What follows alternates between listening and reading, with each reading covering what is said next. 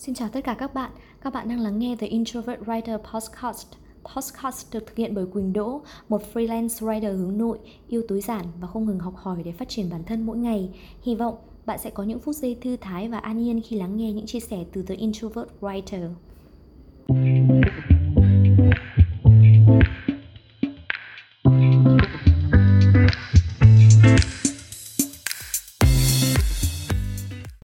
Chào các bạn, chào mừng các bạn đã quay trở lại với The Introvert Writer Podcast. Ngày hôm nay thì mình muốn chia sẻ với các bạn một uh, vấn đề liên quan đến mục đích sống. Mình nhận được câu hỏi từ một bạn học viên của khóa học làm blog miễn phí của mình. Bạn đã gửi yêu cầu thông qua phiếu trả lời khảo sát của mình. uh, Và khi nhận được cái câu hỏi làm thế nào để có thể tìm được mục đích sống của mình từ bạn, thì mình đã nghĩ ngay đến một bài viết dành cho bạn để đăng trên The Introvert Writer vào thứ ba hàng tuần, theo series bài viết theo yêu cầu mà mình đã từng nói đến với mọi người rất là nhiều lần. Nếu như mọi người có những yêu cầu gì về những chủ đề mà bạn muốn mình thực hiện thì có thể gửi qua fanpage cho mình hoặc qua mục liên hệ trên The Introvert Writer.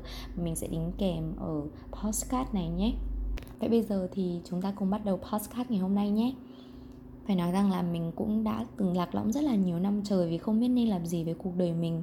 Người ta luôn nói rằng là phải đi tìm mục đích sống, nhưng mình lại không biết mục tiêu cuộc sống của mình là gì. Mỗi ngày trôi qua thì mình vẫn nghĩ có nhà, có xe, có sự nghiệp ổn định là những gì mà mình nên theo đuổi. Tuy nhiên thì mình dần dần nghĩ khác. Cách đây hơn một năm, khi vẫn còn loay hoay theo đuổi mục tiêu của mình, thì mình nghe tin chồng chị hàng xóm làm nghề lái xe gặp tai nạn. Chiếc ô tô tải anh lái chẳng may bị mắc vào dây điện. Không hiểu anh làm thế nào, nhưng mà mình được nghe kể rằng là anh đã bị dây điện hút vào và bị thương rất là nặng. Sau hơn chục ngày cứu chữa thì anh không qua khỏi và để lại chị và hai con nhỏ. Không lâu sau đó thì chồng mình đi làm về với vẻ mặt rất là buồn bã và thẫn thờ. Giọng anh trầm xuống khi kể với mình về hai vợ chồng người đồng nghiệp. Hai bạn gửi con nhỏ ở nhà cho ông bà để đi phượt, tận hưởng chút không gian riêng tư. Nhưng mà chuyến đi cuối cùng lại kết thúc bằng sự ra đi mãi mãi của người vợ. Mình đã rất là bàng hoàng, cuộc đời sao lại thật trớ trêu như vậy. Ngày hôm qua thì khi mới bước xuống nhà vào sáng sớm thì mình thấy cô hàng xóm sang nhỏ to gì đó với bà mình. Và dù chỉ nghe loáng thoáng thì mình đó hình như là có ai đó đã qua đời. Lúc đó thì mình cũng chỉ nghĩ rằng là đó là một người nào đó trong hội cao tuổi của bà.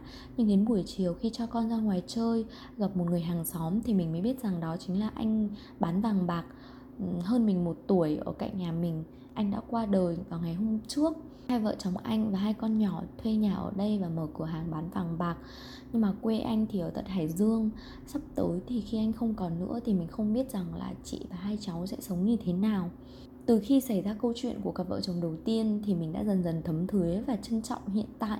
Cho đến bây giờ, mỗi ngày trước khi đi ngủ thì mình đều thầm cảm ơn vì mọi điều mà mình đã có.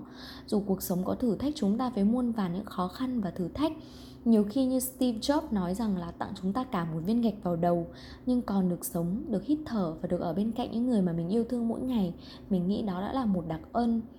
Hiểu được những điều này và tập trung vào hiện tại thì mình bắt đầu tìm được lối ra cho bản thân mình. Mình bắt đầu công cuộc đi tìm mục đích sống của chính mình. Đó là những điều mà khiến mình hạnh phúc mỗi ngày, khiến mình khi chết đi không còn phải nuối tiếc về những gì mình chưa làm được, chứ không phải là những điều mà mình đã làm. Vậy thì mình đã làm thế nào để có thể tìm ra mục đích sống của cuộc đời mình? Đầu tiên thì mình đã nhìn lại bản thân mình. Mình dành thời gian nhìn sâu vào chính bản thân mình và suy nghĩ về những cái hành động, những thói quen, những mong muốn của mình. Mình đặt ra những câu hỏi về cuộc đời. Khi đi sâu vào khám phá để tìm kiếm câu trả lời thì chính là lúc mà mình có thể tìm thấy những cái manh mối về mục đích sống của mình. Tất nhiên đây có thể không phải là một cái quá trình diễn ra trong ngày một, ngày hai. Mình đã hỏi bản thân rất là nhiều câu hỏi trong vòng mấy năm qua, nhưng mà mỗi lần thì đều là những câu hỏi rất là rời rạc và yếu ớt. Gần đây khi mình thực sự chú tâm vào hiện tại thì mình nghiêm túc hơn khi tìm kiếm những câu trả lời cho bản thân mình. Mình ghi chép mỗi ngày bằng nhật ký. Khoảng thời gian này mình đã hỏi mình rất là nhiều những câu hỏi, mà những câu hỏi hiệu quả nhất mà mình đã sử dụng đó là bốn câu hỏi trong Ikigai và bảy câu hỏi của Mark Manson. Có thể mà các bạn đã biết là Ikigai là một cái khái niệm của người Nhật. Và Ikigai có thể xem như là một cái phương thức mà giúp cho chúng ta tìm ra được cái mục đích sống của mình. Ikigai theo tiếng Nhật còn có thể hiểu đấy là lý do mà mình thức dậy mỗi sáng. Bốn câu hỏi trọng tâm trong Ikigai đó là đâu là điều bạn yêu thích, đâu là thứ bạn giỏi, đâu là thứ xã hội cần và đâu là điều mà bạn được trả tiền. Cái điểm giao thoa của bốn cái câu hỏi này thì chính là cái thứ mà chúng ta có thể coi đấy là mục đích sống hoặc là cái lý do mà chúng ta thức dậy mỗi ngày. chính là cái công việc mà chúng ta yêu thích và mong muốn làm nó mỗi ngày. Bạn có thể tìm đọc thêm một bài viết khác của mình về Ikigai được đăng trên her chấm vn theo đường link mà mình đính kèm ở trong podcast này nhé. Ngoài ra thì còn có bảy câu hỏi được sáng tạo bởi Mark Manson. Mark Manson có một cái bài viết rất hay trên trang cá nhân của anh ấy về mục đích sống, và ở đó thì anh có đưa ra bảy câu hỏi. Ờ, thực ra thì mình cũng phải nói thêm một chút về Mark Manson. Mark Manson thì có thể các bạn đã biết, đấy là một tác giả rất nổi tiếng của cuốn sách có tên là Nghệ thuật tinh tế của việc đích quan tâm. Thực ra với mình thì mình cảm thấy rằng là Mark Manson có một cách viết mà mình có thể về dùng từ đấy là viết hơi bựa. Mình không muốn dùng từ này nhưng tạm thời là do mình chưa nghĩ ra được một cái từ nào khác để có thể miêu tả về cách viết của anh ấy. Do không thích cái cách dùng từ của anh ấy mà nhiều lần thì mình đã hủy đăng ký theo dõi nhận bản tin của anh ấy. Tuy nhiên thì vì rất là yêu thích những ý tưởng từ Mark, thế nên là mình lại đăng ký lại và lại đọc những gì mà Mark viết. Thực sự thì đây là một cái thử thách cho mình khi mà phải dịch những cái câu hỏi này của Mark ra tiếng Việt. Mình hy vọng là các bạn sẽ thông cảm nếu như có vấn đề gì về cách dịch của mình trong những cái câu hỏi này. Bảy câu hỏi của Mark. Câu hỏi thứ nhất đấy là đâu là hương vị seed sandwich mà bạn yêu thích và liệu nó có đi kèm với olive. Thì khi mà trả lời cho câu hỏi này thì bạn sẽ biết rằng là khó khăn nào mà bạn sẵn sàng chấp nhận và đối mặt để đạt được điều mình muốn, và bạn có thể giỏi hơn những người khác ở điểm nào. Câu hỏi thứ hai đó là điều gì đúng về bạn ngày hôm nay khiến cho đứa trẻ tám tuổi của chính bạn phải khóc. Trả lời cho câu hỏi này thì bạn sẽ biết được bạn đã đánh mất đam mê nào thời thơ ấu khi trưởng thành, và hoạt động và thói quen nào mà bạn nên theo đuổi để lại sống vui vẻ hơn. Câu thứ ba đó là điều gì khiến bạn quên ăn và ị. Trả lời cho câu hỏi này thì bạn sẽ biết được là điều gì mà bạn thực sự yêu thích và những hoạt động mà bạn nên thử vì có lẽ là bạn sẽ yêu thích chúng. Câu hỏi thứ tư đó là làm thế nào để không cảm thấy xấu hổ về chính bản thân mình. Trả lời cho câu hỏi này thì bạn sẽ biết được rằng là điều gì khiến bạn sợ hãi và luôn tìm ra những lý do chính đáng để bào chữa cho mình. Và tiếp theo đó là hãy ngừng những lời bào chữa như vậy và bắt đầu làm một điều gì đó. Câu hỏi thứ năm đó là làm thế nào để cứu thế giới. Trả lời cho câu hỏi này thì bạn sẽ biết được là vấn đề nào mà bạn quan tâm còn nhiều hơn cả vấn đề của chính bản thân bạn, và làm thế nào để tạo ra được sự khác biệt. Câu hỏi số sáu đó là nếu như mà bạn bị dí súng vào đầu, buộc phải rời khỏi nhà cả ngày với mọi ngày trong tuần thì bạn sẽ đi đâu và làm gì. Trả lời cho câu hỏi này thì bạn sẽ biết được điều gì khiến bạn thực sự đam mê trong cuộc đời và bạn nên sử dụng thời gian của mình như thế nào. Câu hỏi số bảy đó là nếu như mà bạn biết rằng mình chỉ còn một năm nữa để sống thì bạn sẽ làm gì và muốn mình được nhớ đến như thế nào. Trả lời cho câu hỏi này thì bạn sẽ biết được điều gì là quan trọng nhất với bạn và những giá trị nào sẽ dẫn đường cho những hành động của bạn. Mark cho rằng là mấu chốt của tất cả những điều này đều nằm ở câu hỏi tôi nên làm gì đối với khoảng thời gian quan trọng của chính bản thân mình để thời gian trôi qua không còn là vô nghĩa. Khi mà mình liên tục hỏi bản thân những cái câu hỏi này thì mỗi một ngày mình lại hiểu thêm một chút về mình. Lúc đầu thì mình cứ nghĩ rằng là mình yêu thích tiếng Anh và tiếng Hàn, mình muốn đầu tư học hành để lại tiếp tục tìm kiếm những công việc có mức lương tốt hơn và tiếp tục đi làm cho những cái công ty, những cái doanh nghiệp của nước ngoài. Tuy nhiên thì mình lại không kiên trì được, mình không yêu những điều này đến mức mà quên ăn, quên ị.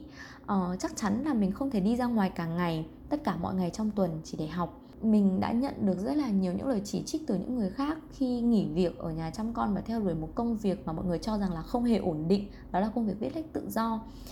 Nhưng mình vẫn hiểu rằng đây chính là hương vị seed sandwich mà mình yêu thích.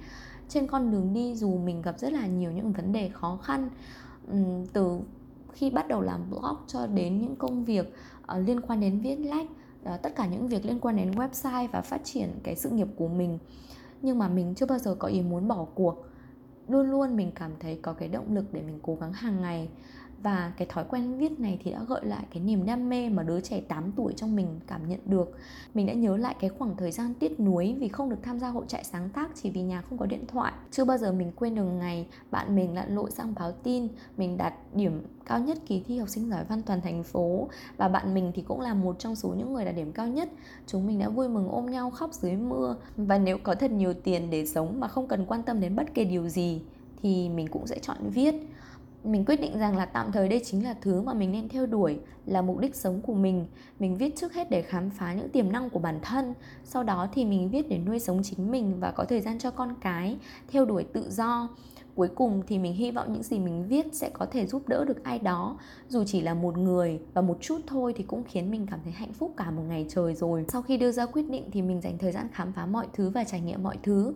Mình không chỉ giới hạn ở viết mà tất cả những điều gì có thể hỗ trợ cho mục đích của chính bản thân mình thì mình đều dấn thân tìm hiểu. Gần đây thì mình quan tâm nhiều đến ét e o, mình đã đọc thêm nhiều kiến thức về mảng này, càng học thì mình càng biết thêm nhiều điều bổ ích. Từ khi đến với viết thì mọi thứ đến với mình giống như những câu thơ trong bài thơ Từ ấy của nhà thơ Tố Hữu. Từ ấy trong tôi bừng nắng hạ, mặt trời chân lý trói qua tim, hồn tôi là một vườn hoa lá, rất đậm hương và rộn tiếng chim. uhm, Cứ như vậy, bạn sẽ khám phá thêm nhiều điều nữa có ý nghĩa trong cuộc đời mình. Khái niệm mục đích sống dường như sẽ trở nên nhạt nhòa hơn. Ban đầu chúng ta nói về nó như những điều rất là xa vời, nhưng đúng như Mark nói, đó là khi bạn biết mình nên làm gì với khoảng thời gian quan trọng của chính bản thân mình. Và khi bạn thực sự bắt đầu thì tự nhiên bạn sẽ biết được đâu là điều mà mình phải làm tiếp theo, rồi tiếp theo nữa. Và cứ như thế bạn xây dựng được con đường của riêng mình. Thực ra thì có rất là nhiều cách khác nhau để bạn có thể trải nghiệm và khám phá cuộc đời mình. Ờ, thực ra thì đây chỉ là một cái case study của riêng mình mà thôi. Vì vậy nên là mình cũng muốn rằng là sẽ viết thêm về chủ đề này một cách sâu hơn nếu như nhận được sự quan tâm của các bạn. Vì vậy nếu các bạn muốn thì hãy liên hệ với mình để mình có thể biết được mối quan tâm của mọi người và có thể sản xuất thêm bài viết về chủ đề này nhé. Trong khoảng thời gian bạn khám phá và trải nghiệm những điều mới mẻ trong cuộc sống của mình thì bạn sẽ nhận được phản hồi. Có thể đó là phản hồi từ những tiếng nói bên trong bạn hay từ chính những người xung quanh. Hãy suy nghĩ về những phản hồi này và tìm ra những vấn đề và thay đổi nếu cần thiết. Hiện tại mục tiêu của mình là viết để khám phá bản thân, nhưng sau này nếu đã viết đủ lâu và đủ sâu thì có thể mình sẽ hướng đến viết để giúp đỡ và truyền cảm hứng với mọi người. Hoặc xa hơn thì có thể mục đích của mình sẽ không chỉ lại ở viết mà còn là sáng tạo mọi thứ có ích cho cộng đồng. Có thể sau khi trải nghiệm thì bạn sẽ cảm thấy rằng là những cái mục đích sống mà bạn đã nghĩ rằng là đó là mục đích sống của mình thì có thể nó cũng, cũng chưa đúng và chưa phù hợp với bạn. Thì điều đó cũng là chuyện bình thường và bạn có thể thay đổi. Ờ, mục đích sống mình nghĩ rằng là không nhất thiết phải cố định, luôn luôn có thể thay đổi trong mỗi giai đoạn của cuộc đời. Dù vậy thì trong một thời điểm thì mình nghĩ rằng là hãy nên gắn bó với một mục tiêu để có thể theo đuổi và khám phá trải nghiệm một cách toàn vẹn nhất. Cuối cùng thì mình nghĩ rằng là bạn hãy sống phù hợp với những mục đích của bạn, bất kể đó là gì, để mỗi ngày khi được thức dậy thì bạn được làm những việc yêu thích và cảm nhận được hương vị của cuộc sống, dù có trải qua một ngày căng thẳng và khó chịu, và tận hưởng những cái mùi vị đắng ngắt. Nhưng đó vẫn là những dấu hiệu tích cực cho thấy là bạn đang sống. Chỉ cần được sống và cống hiến hết mình cho những giá trị mà mình theo đuổi thì mình nghĩ là chúng ta đã đủ đầy. Đương nhiên thì nói thì rất dễ, nhưng làm thì mới khó. Mình rất là sợ những gì mà mình viết ra là giao giảng và lý thuyết suông. Mình biết là thực hiện là điều rất là khó. Và từ tận đáy lòng thì mình luôn luôn cố gắng viết ra những gì chân thật nhất mà mình đã trải nghiệm. Mình luôn luôn tin rằng là không gì là không thể, chỉ cần chúng ta biết trăn trở và băn khoăn về nó đủ nhiều. Khi viết những dòng này thì mình chợt nhớ đến cô gái vì hạt đậu nhỏ dưới một trăm chiếc nệm mà không ngủ được. Chỉ cần bạn thấy có điều gì đó sai sai về cuộc đời mình thì đừng cho đó là lẽ ngẫu nhiên. Steve Jobs đã nói, keep looking, don't settle. Hãy tìm kiếm, đừng thỏa mãn. Hãy tìm đủ sâu để trả lời cho những băn khoăn của bản thân. Mình nghĩ rằng là bạn sẽ tìm thấy Ikigai của mình rất là sớm thôi. Chúc bạn một ngày cuối tuần thật vui vẻ với nhiều niềm vui. Và hẹn gặp lại các bạn vào The Introvert Writer.